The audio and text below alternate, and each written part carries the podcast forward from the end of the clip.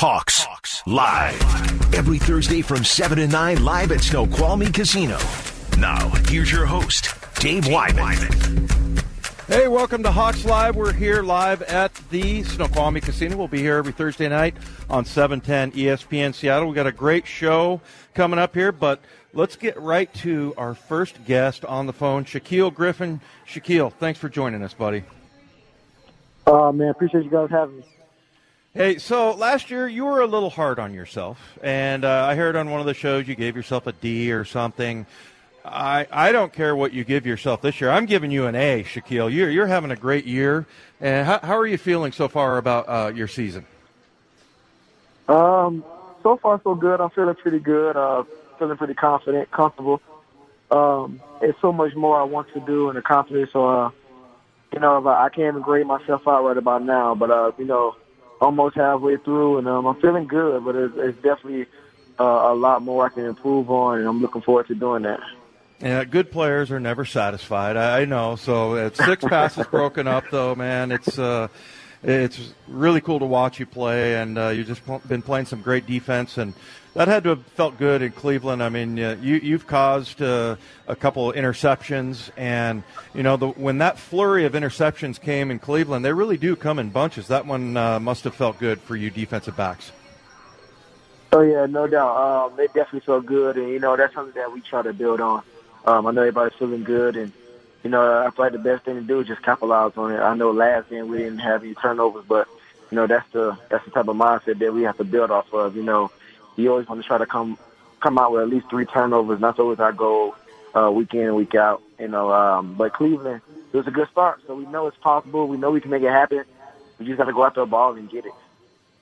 Hey, Shaquill, you've had the opportunity to go up against a Michael Thomas, a Brandin Cooks, a Odell Beckham, and uh, now you get Julio Jones. How do you get yourself ready for uh, these types of matchups? Um, just prepare them to uh, prepare for this guy the same way I prepare for everybody else. You know, I treat everybody the same. I treat everybody like they're the best. You know, and I just I come in with the best mindset of, you know, trying to be the best cornerback in the league. And you know, when you have a type of mindset, you know, um, you're just ready to compete. Um, I'm always looking forward to another challenge you know, and this week I, I get another one, and you know, the best thing like they are the best, and that's the type of mindset I'm coming in with. You know, I know what type of player that I'm going against, and he just got to be great on the day that we face him. Uh, I'm going to bring my A game. I know he's going to bring kids, and it's going to be a nice competition. So I'm definitely looking forward to it. You know, I, I love going against great receivers, and and uh, each week I get a chance at least to get one. So uh, it's, it's always an honor to get a chance to play guys like that. So I'm looking forward to it.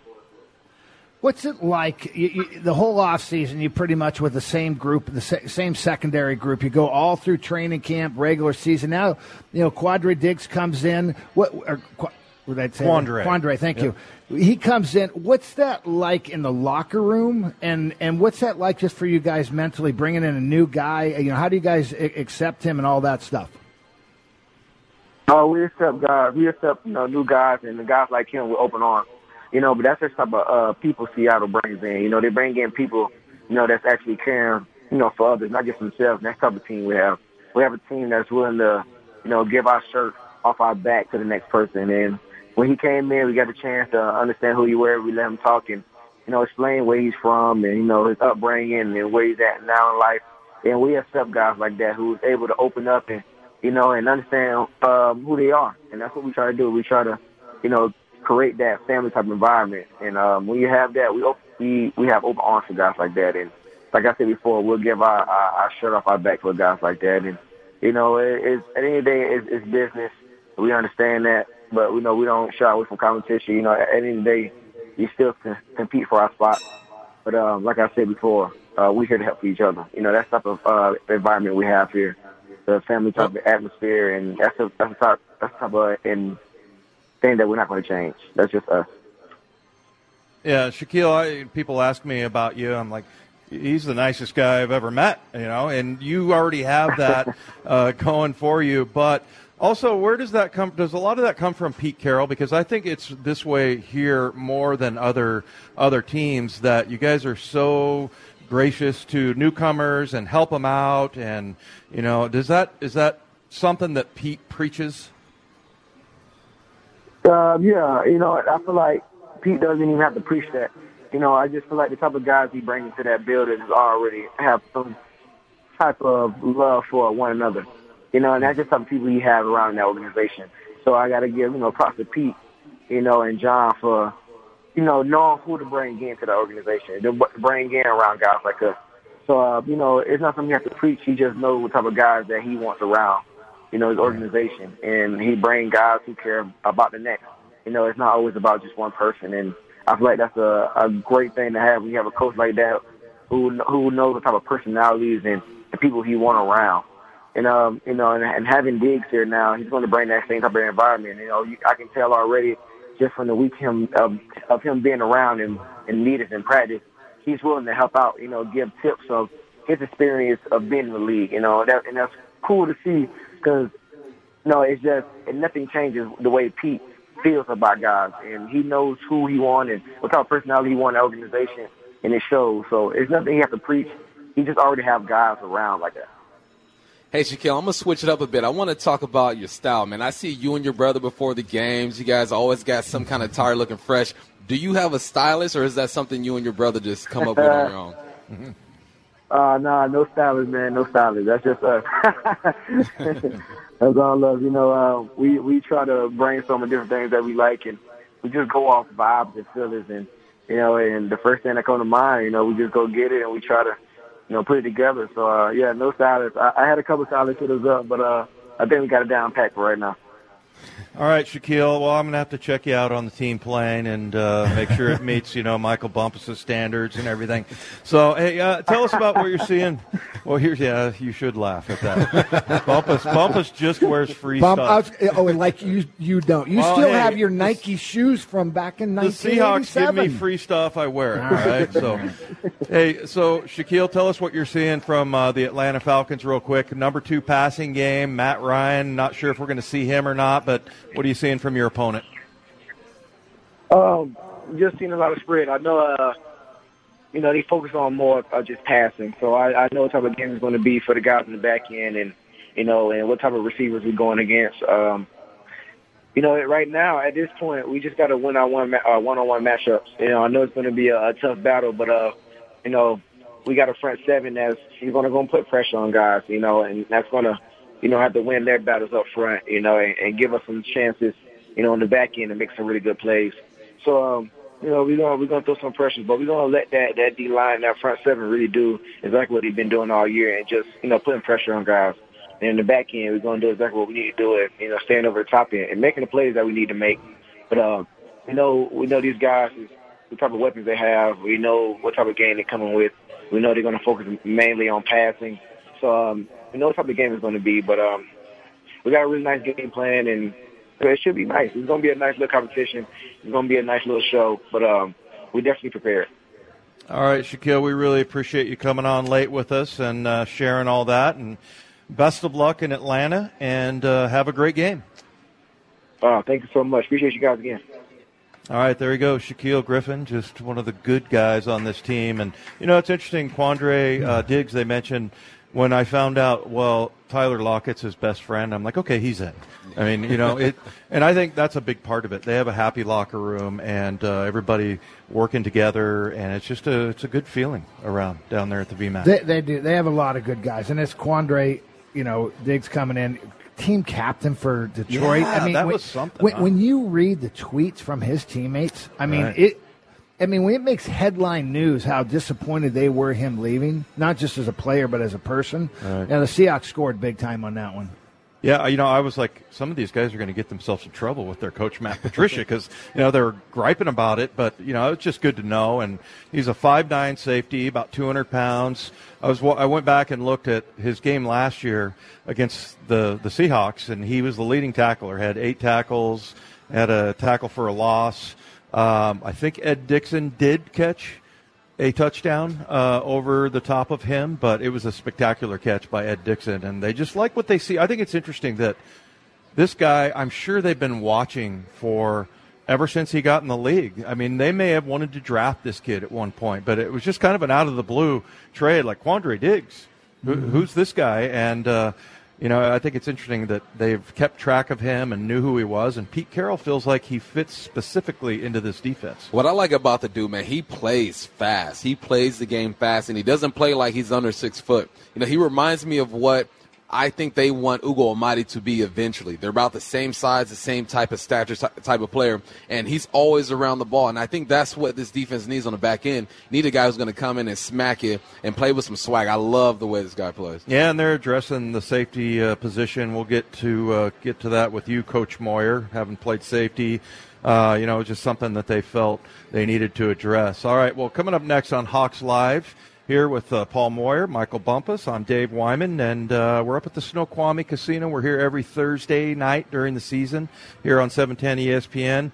Unfortunately, guys, we've got to go back and uh, recap what happened, what went wrong against the Ravens. That's next here on Hawks Live.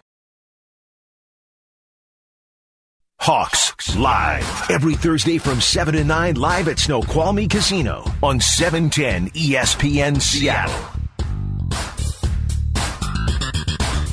Welcome back. It's Dave Wyman, Michael Bumpus, Paul Moyer. We're here at the Snoqualmie Casino. Really a hidden gem out here. It's 10 to 12 minutes once you get past uh, the last exit in Issaquah. Uh, you get this beautiful restaurant, Vista. It is. It's, oh, yeah, yeah, can't wait. Awesome food, and uh, they Yeah. treat us great out here. And uh, you go out there, and it's like you're out, like you can't see any houses or buildings. If you look at the view, Yeah, it's beautiful. and I don't know if you noticed, but I'm stalling because uh, we're supposed to recap the Raven game right now. You don't wanna get into Don't it? really want to talk about it, but you know, a couple of huge mistakes on offense, um, and then you know, Lamar Jackson is fantastic. I thought more than anything. I mean, obviously his athletic ability was, you know, he's superior. I mean, people talk about spying him with who? So, I mean, I think he, he might be the best athlete. I thought Bobby did a decent job one time running him out of bounds, but then another time they brought a blocker out for Bobby. So they had like a designed run. And, you know, you take away the one run, he had a scramble for 30. That knocks his yardage down to like 80, 85, and he only threw for 143. So it's not like he ran all over this team, but they had some really well designed plays and uh, you just can't make mistakes like they did on offense, giving up two touchdowns uh, to turnovers, and uh, you know against a team like that. Yeah, I mean, it, you know, it started also first drive. You know, Tedric Thompson. I mean, just gave up a 50-yard play. I mean, that I watched that one over and over, and I, at first I was like, okay, were they re- were they were they reading their route? Shaq Griffin and him, you know, because Shaq was uh, kind of slow playing on his side. Reading the route, and, and, and so they, they had a dig route, a deep crossing route, and, and a go route that's what I think they thought that we're, they were getting. And I thought, okay, well, Tedric is looking for that dig deep crossing route, and he's going to jump it, and Shaq's going to be over the top. Well, Shaq was actually looked like he was playing it, and then Pete made it clear that that was very disappointing play on Tedric, He said it was distasteful. distasteful. and you know, the, here's here's what I'm going to say about Tedric because you know I've been asked a lot about him. I, I think 95 percent of the time Tedric plays pretty well. But you cannot give up big plays as a free safety. You cannot give up big plays. And even the last play, that I can't remember what the game was when they threw that one Hail Mary and he misplayed it. He- Cincinnati, yeah. Cincinnati. I mean, there's another play, you know, on a flea flicker. There's this play. You just can't have those. You and and you and the, the coaches will lose confidence in you because of that. That was disappointing, big time. I thought the interception, um, you know, for the touchdown. I, I'm putting that on Brown a little bit. Actually, I, if if you really push me on that, I'm putting that more on the wide receiver than on Russell. Russell threw it. He saw that. You can't, as a veteran wide receiver, sorry, you know, if you're listening to this, but you cannot wait for a play, the ball to come to you. You got to go get the ball. You got to know DBs in this league, they're breaking on the football fast. I'm not saying it was the, the right throw, but that should not have been an interception. Uh, to me, if Brown plays it properly. So th- those are the things. And I, I'm going to, one more comment, sorry about this. You know, Lamar Jackson he had two scrambles. They were scramble plays. One time, we, we our defensive lineman jumped up. Bobby Wagner, as you mentioned, was was on it. Bobby just couldn't catch him, and Bobby was trying. Not- I mean, Bobby was into that He game. was running hard. He was running Yeah. hard, and I go, if that was a hundred meter, Jackson beats him by eight yards. Hmm. And that's how fast he is. He is the greatest running quarterback I've ever seen. And I just drove 32 hours in three days to Dallas, Texas with my son, and we argued the point who was the best running backs. And he threw out Michael Vick, and we threw out Cunningham, and we threw out all these guys. And I said, Lamar Jackson is in a category all his own as, as a running quarterback. He is phenomenal. Did that last the entire 32 hours? It, it, that one lasted about an hour and a half. Good Okay. conversations. There you go. We had some Makes great ones. fly We only fought a total of 15 minutes on that 32 hour drive. That was pretty good. With your son. That's Yeah. I think I think going back to that Jaron Brown play, I think he what's disappointing was that he didn't make an effort. I wouldn't say that it's on Jaron Brown. I think Russell Wilson put him in a situation to where he had to kind of make a play. But as a receiver, you're always taught to go back to the ball, so he gets some blame for that. Uh, you know, I got to protect my. You guy, are man. totally you know, protecting- You know, gotta- it's, it's, it's the truth. It's on both It's the- of them. Yeah, both of them hold Don't some get me wrong. responsibility Yeah. to it. The Tedric Thompson deal. The worst part about that is that it happened early in the game. First drive. And then, and then you give the Ravens some life. You know, after that play happens, I'm like, oh dang, are they going to be able to throw the ball against us? You know, you start getting some some self doubt in there. So, and then going back to the other part, Lamar Jackson and Michael Vick. The reason why I still hold Vick above Lamar Jackson is because Vick never had design runs. You know, and a lot of his runs were scrambles, just like Lamar did.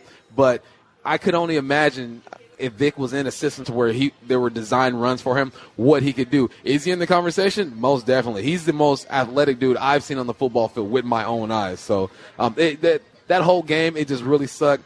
DK fumbling the ball, trying to make the right play, shifting over to it. At least we think he's trying to make the right play because you're taught since you're little, put the ball on the outside hand, uh, outside arm on the sideline. Um, in my opinion, I've never switched the ball. I just kept it in my dominant arm because I just felt comfortable doing that. So Yeah, is it that important to get that switched over? I, you know, what, it, the more I talk about it, I don't think it is. I mean, what are you, you want to put it in the arm that's most dominant, your strongest arm? So, so why not? So theoretically, he's trying to make the right football play, but in reality, maybe you just keep it there, and then. Then why are you wearing gloves and sleeves when it's raining? you know, it's just uh. this little all all bunch of things that we could nitpick at. End of the day, he fumbled the ball. I don't think it'll be an issue, but that that was the game on Sunday. Just a, a bunch of little things that that piled up and just ended up thirty to sixteen. I broke down a play, the fourth and two, where I was very impressed with Lamar Jackson. He was going crazy, jumping up and down when his center didn't snap it, and then you know he ends up talking his his coach, I think, into going for it on fourth and two. I diagrammed that play, and it was a typical Greg Roman thing where they just overwhelm you at the point of attack, and the, how they do it is first of all overload that side, then they had a motion guy come across who's like a fullback D line. He goes up into the gap, and then you have a pulling guard who pulls across. They had seven guys on one side of the center, and if you freeze frame that, even on the TV copy, you just see there's like a four man wall right there. But even with all of that, Marquise Blair, if he were to come over the top of that double team block that he got, guy chipped and then came off on him. If he would have came over the top of that, I think he would have made the tackle. But it's uh, you just have to be on your p's and q's when you have a running quarterback because you know there's 11 guys. Usually, say this all the time: quarterback hands the ball off, he's dead. You're playing against 10, and this guy is the running back, and so you just have to be you know, there was. It's not like they overwhelmed them offensively, but there was just a few plays that, like that one, where they just got uh, they got beat, and Seahawks made one little mistake, and that's the thing in the NFL. You make one mistake, the uh, the opponent finds it. Yeah, what, what makes Lamar Jackson, and the reason why I say he's the greatest running quarterback I've ever seen, you know, he's 215, 20 pounds. You know, he's six foot two. You know, Michael Vick, five, maybe six Maybe foot. six foot. Maybe, you know, so I could, if I could get him, I could arm tackle him. You can't arm tackle Lamar Jackson. And that's why I said he's a true running back with design plays. It's it's extremely difficult. I want to go I want to do want to talk about that fourth down and two play because it is amazing how many second guessers Monday quarterbacks are are now on Pete Carroll's decision making on fourth down. We, we, we oh, go- when he kicked the field goal. New Orleans, we we go for it, we don't get it. And everybody said, Why did you do that? Now we've kicked you. Why didn't you go for it? I go, You have got to be kidding me. Yeah. And now we've got one guy who calls a timeout. He blows a timeout. He's got his quarterback who talks him into going for it. And he's a genius. Well, he wasn't a genius 90 seconds earlier because he was going to kick the field goal. Right. It's it's amazing me. I'm just like, look, fourth and ones, fourth and two, fourth and three. It's a coin flip. Yeah. And if you're going to second guess coin flips, you, you Well, then they came out with a stat afterwards saying that in Pete Carroll's era, that fourth and one to three, he's like ten for eleven or something. But I, I, that's a Pro Bowl kicker. Yeah. It was thirteen all. You knew that it was going to be a tight game, and yeah, was a Pro Bowl kicker. But we'll we'll, we'll see. I still I still believe in him. It's not like I'm. It wasn't like that was in the bad end of the the north no, end zone. it's not like his numbers are horrible. Yeah, so look, I, I just yeah, I thought that was a, a bad second guess by everybody, but you're right. I mean, obviously, If he it makes works, the field goal, oh, everybody's, if we yeah. make the fourth and one, on and on and on. It's just like you know, eh, look, end of the day, fourth quarter, we didn't win. I'll tell you what, I was really impressed with their defense. Uh, the play before they had to kick that field goal, it was fourth and three because it was like fourth and one or third and one or two. They they played the perimeter so well. They were so disciplined. They tried to run a fly sweep. The backside guy stayed home on that one. Uh, they tried to run a little swing route to Tyler Yeah. Lockett, and I thought, oh, that's a good matchup out there. There was a linebacker and a corner. Dave, as you know, and you and you too, Michael. It, this is a game of adjustments. You know where they got us? They got us on second down on their defense. They they were ready for some fly sweeps. They were ready for some you know bubble Play action. screens. Yeah. They, they when Yeah. we went wide, they were shooting the gap, and instead of it coming up third and short or first, all of a sudden we now we were third and long on Yeah. these second down plays, and that really did hurt us. All right, no more lamenting over the Baltimore Ravens. right, good. I'm scratching that little segment out of the way. We're on to the Atlanta Falcons, and coming up next, we're going to get an opponent preview from Orlando Ledbetter. He's been there forever in Atlanta. He's with the Atlanta Journal Constitution. That's next, right here on Hawks Live. Hawks live every Thursday from 7 to 9 live at Snoqualmie Casino on E 710 ESPN Seattle. Welcome back to Hawks Live. Dave Wyman, Paul Moyer, Michael Bumpus, and we're now joined on the phone for an opponent preview. Orlando Ledbetter from the Atlanta Journal Constitution. Orlando, thanks for staying up late. Sure, no problem. Thanks for having me, guys. All right, so tell tell us uh, what you think about what happened at practice. From what I understand, uh, Trufant did not practice. Uh, Matt Ryan did not practice. Those two players, do you expect them to be ready to go on Sunday? Yeah, I think Matt will be ready to go. He has a high right ankle sprain. Uh, the other big one was Grady Jarrett too. Uh, Trufant, I do not. He has turf toe, and they are bringing him back. They want to make sure he can run at full speed. They don't want him outside, uh, you know, iffy and, and not questioning uh, his, uh, you know, not being able to play at full speed and questioning his cuts and so forth. So I don't believe he's ready. Uh, Matt's going to try to play. We saw him walking around today uh, without a boot. So, uh, you know, he's a gamer and is going to try to go. Uh, Grady Jarrett, I think, is going to try to go too. You know, the one thing Orlando is what's what's hard for us playing Atlanta is we we like Atlanta. We we, we love Dan Quinn. I mean, God, he was a, a great defensive coordinator. What what has gone wrong? I mean, it, a couple of years ago, we were looking at this defense as another Seahawk defense from like 2013. And this year, obviously, huge struggles. What, what's the biggest issue that's happened so far this year for them? Yeah, it's four things. Some of the guys that, you know, made it to the Super Bowl as rookies or second year guys, uh, you know, the next year they got injured and, and some of them are, are back now. Keanu Neal got injured again. But uh, Deion Jones is not the same. These are people they were counting on to be pillars of the defense. Uh, Ricardo Allen, the free safety, your, uh, you know, Earl Thomas, uh, is not the same. He's coming back from Achilles, and he just doesn't have the range to get to as much stuff as he used to get to. And then uh, the defensive ends, they both drafted them in the uh, drafted both in the first round. Takk McKinley and Vic Beasley, and uh, Coach Dan hasn't been able to generate a pass rush with those guys. So those were four pillars of the defense that they were counting on coming into the season, and, and nothing has worked with those, uh, four guys. Hey, Orlando, with Sanu being shipped off to New England, uh, how much production are you expecting to see out of Russell Gage, or do you see really getting a little, uh, a few more targets?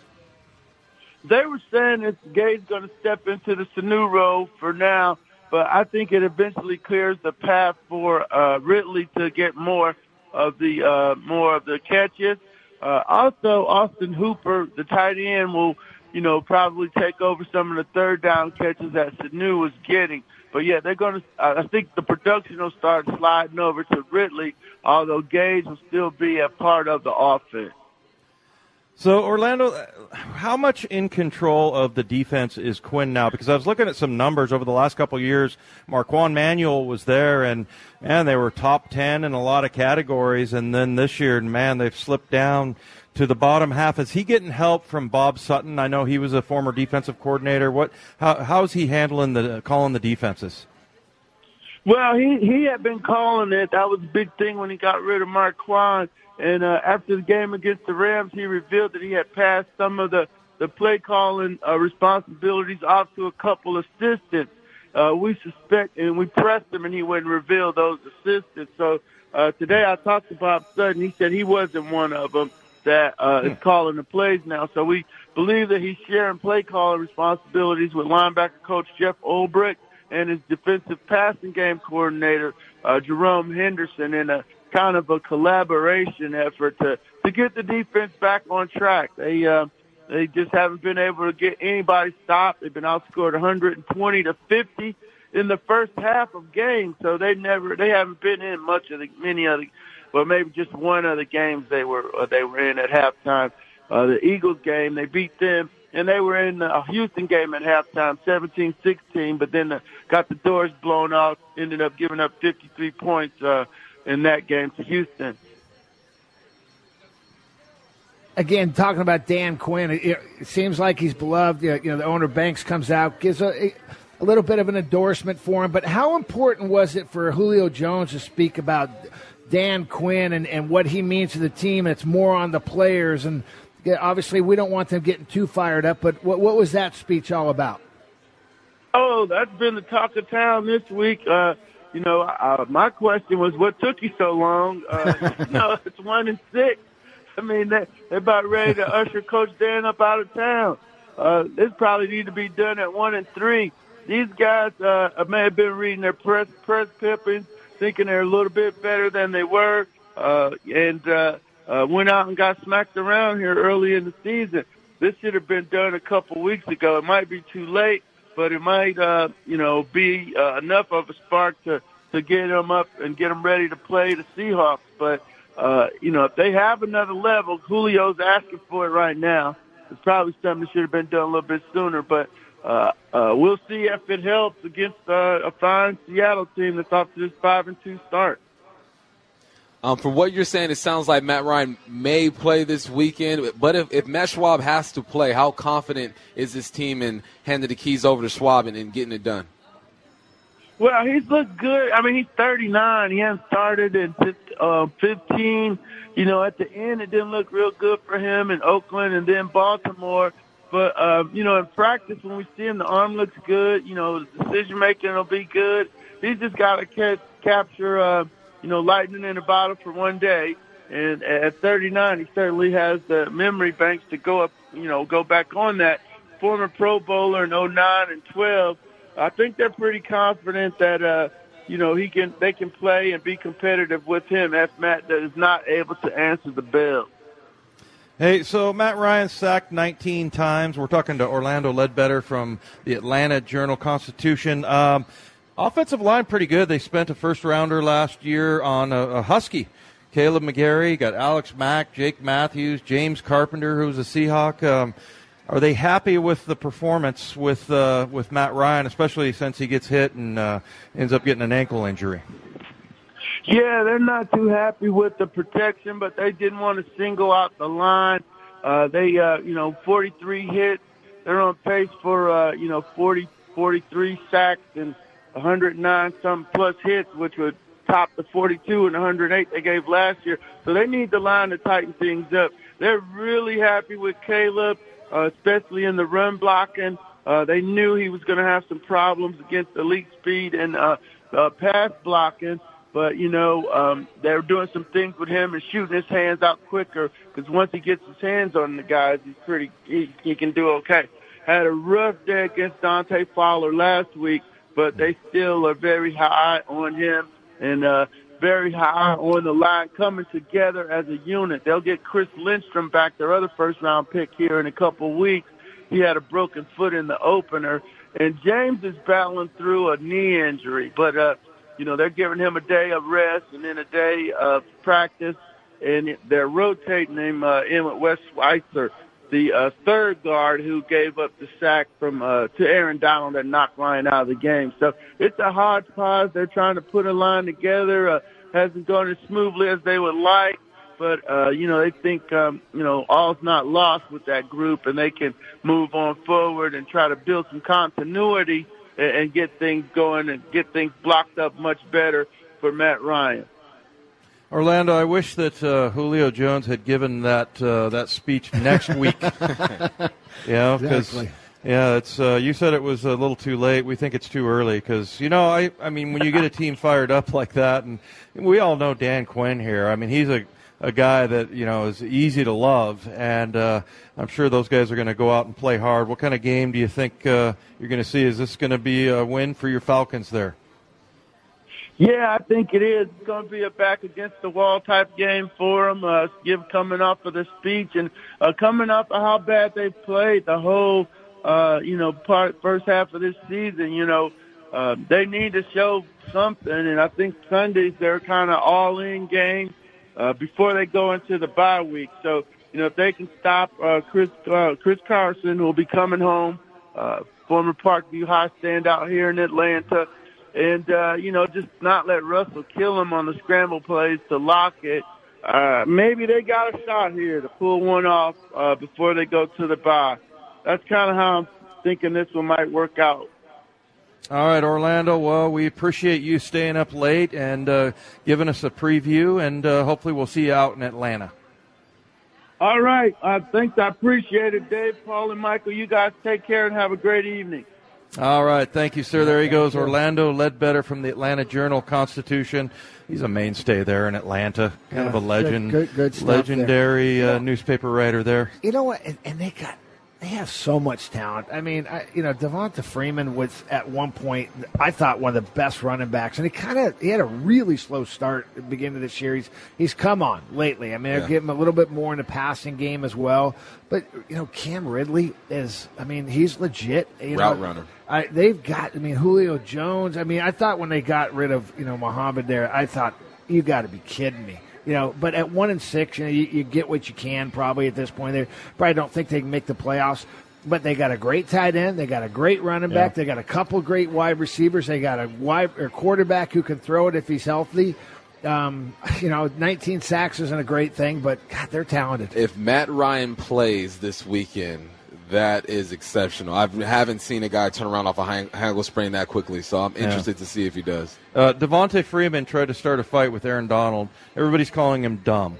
I'm like, number one, I say he's got stones because he's Big a five stones. eight, 200 pounder going up against Aaron Donald. The other thing is, you're not rational going into a fight.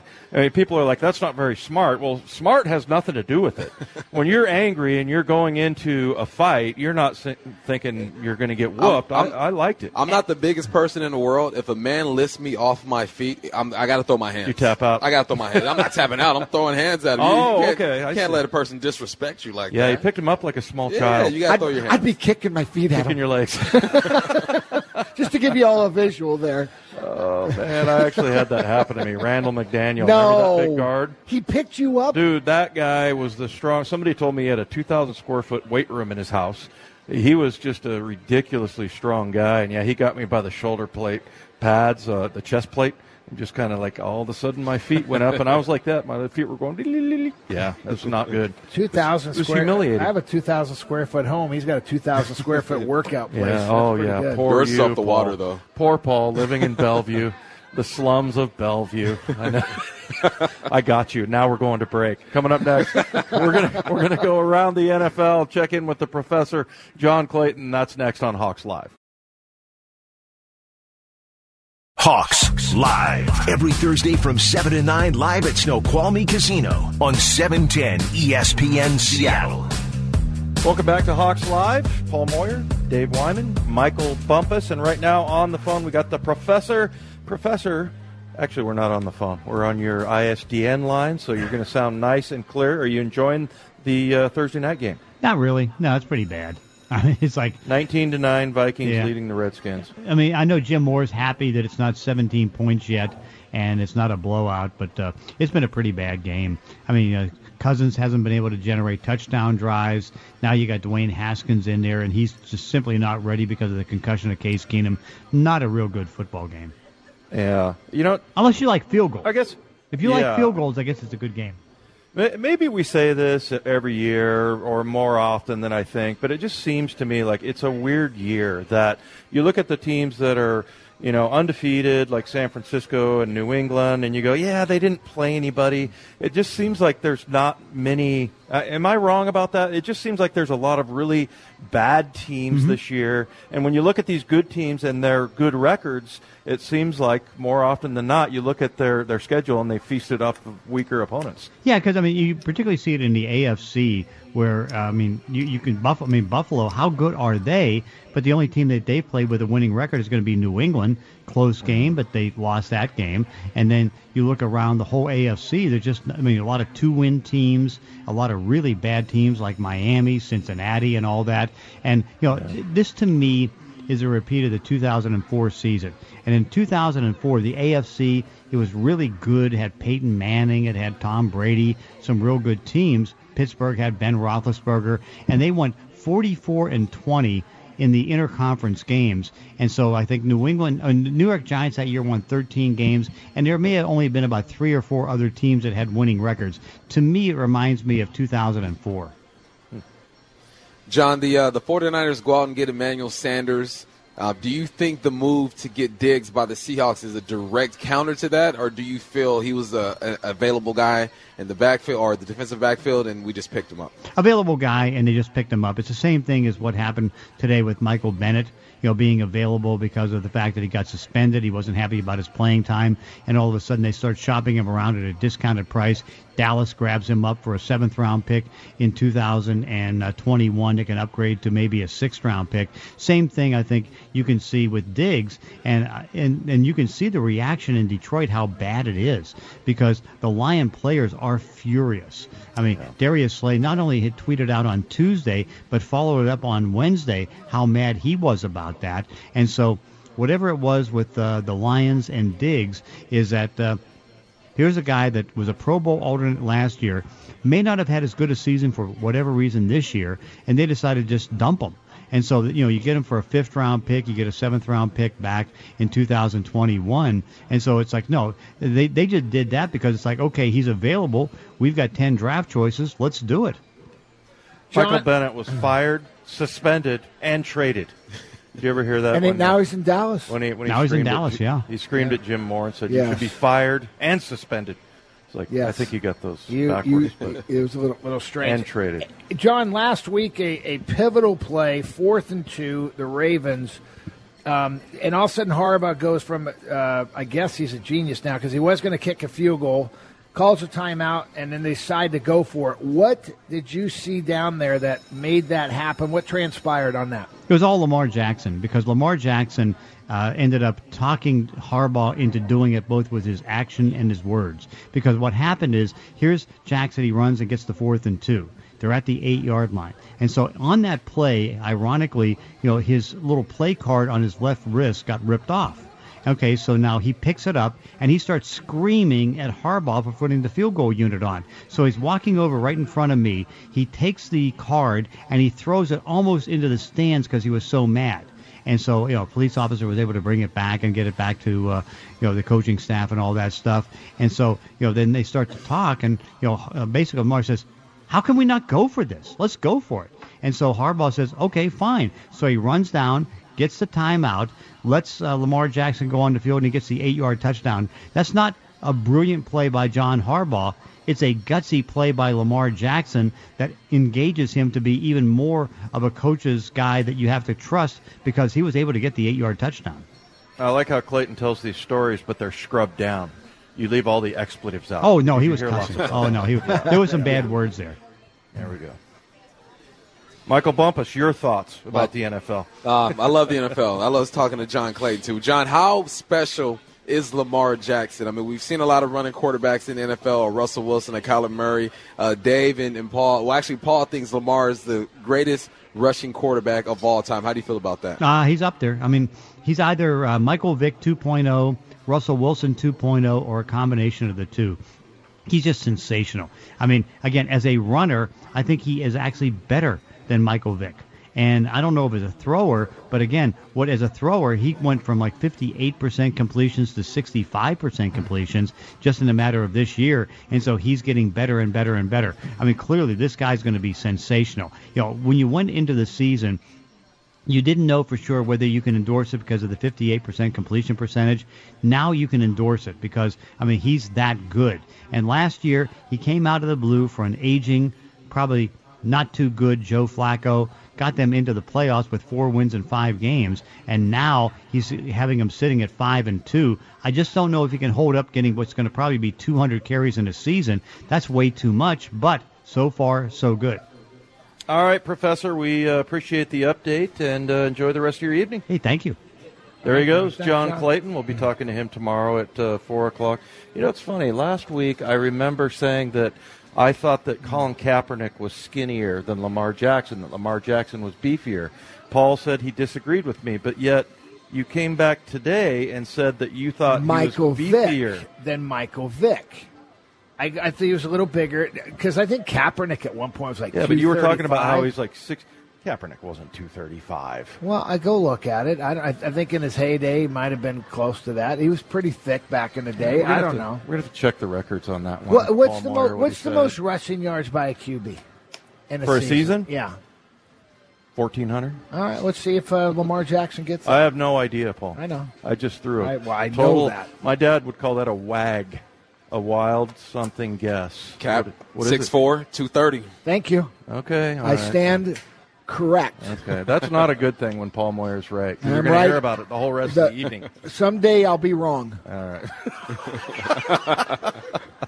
All right, coming up next, we'll talk about the big uh, roster move with Quandre Diggs coming into town, how much the Seahawks loved it, how much the Lions hated it. We'll get into that next on Hawks Live.